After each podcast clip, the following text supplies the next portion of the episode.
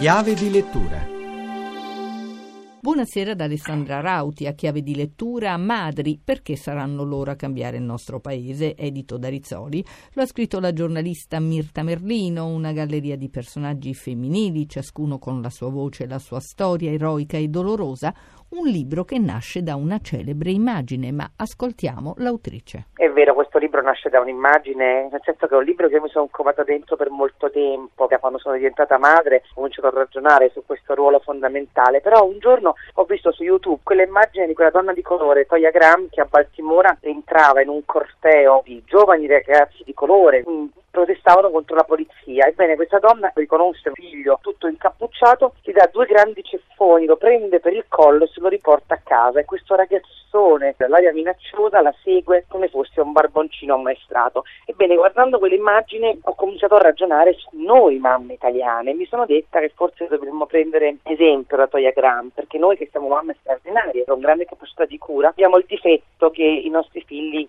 gli diamo sempre ragione, li proteggiamo sempre, invece ogni tanto i figli vanno protetti da loro stessi. Mirta Merlino, nel libro Molte donne, tanti incontri, qual è quella che l'ha maggiormente colpita? La storia che mi ha toccato veramente il cuore è quella di Sandra, di questa donna straordinaria che a 26 anni incontra il dolore nella sua vita per puro caso, perché suo marito è cardiochirurgo, sul tavolo di suo marito mettono un bambino appena nato con tutti gli organi disastrati, con un cuore che non funziona. Il marito vuole operarlo, ma vuole parlare con i genitori e si viene a sapere che i genitori, la mamma è partorita e andata via, non avrei tolto il bambino difettoso e l'ha lasciato solo. Questa giovane donna, quando il marito le racconta questa storia, lei che era incinta di 5 mesi, decide di prendere con sé quel bambino e di curarlo e quando il marito le dice ma sei matta, che questo bambino probabilmente morirà, lei gli risponde questo bambino ha il diritto di morire tra le braccia di una madre. Questa donna che sceglie il dolore che non le era capitato, se lo carica sulle spalle, poi mi dice stata la più grande esperienza di maternità che io abbia avuto, avendo anche avuto dei figli naturali. Insomma, ci dà un grande esempio no, di quanto il cuore di una madre può essere extra large. Ci spiega il significato del titolo?